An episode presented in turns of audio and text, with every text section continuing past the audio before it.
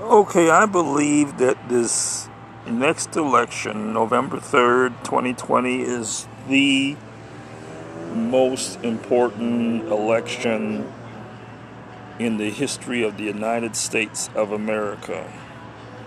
And my trust and prayer is that everybody, every American citizen, will vote and there will be no apathy or hesitancy. I, I, just would like to encourage everybody, uh, every fellow American, to vote according to their conscience.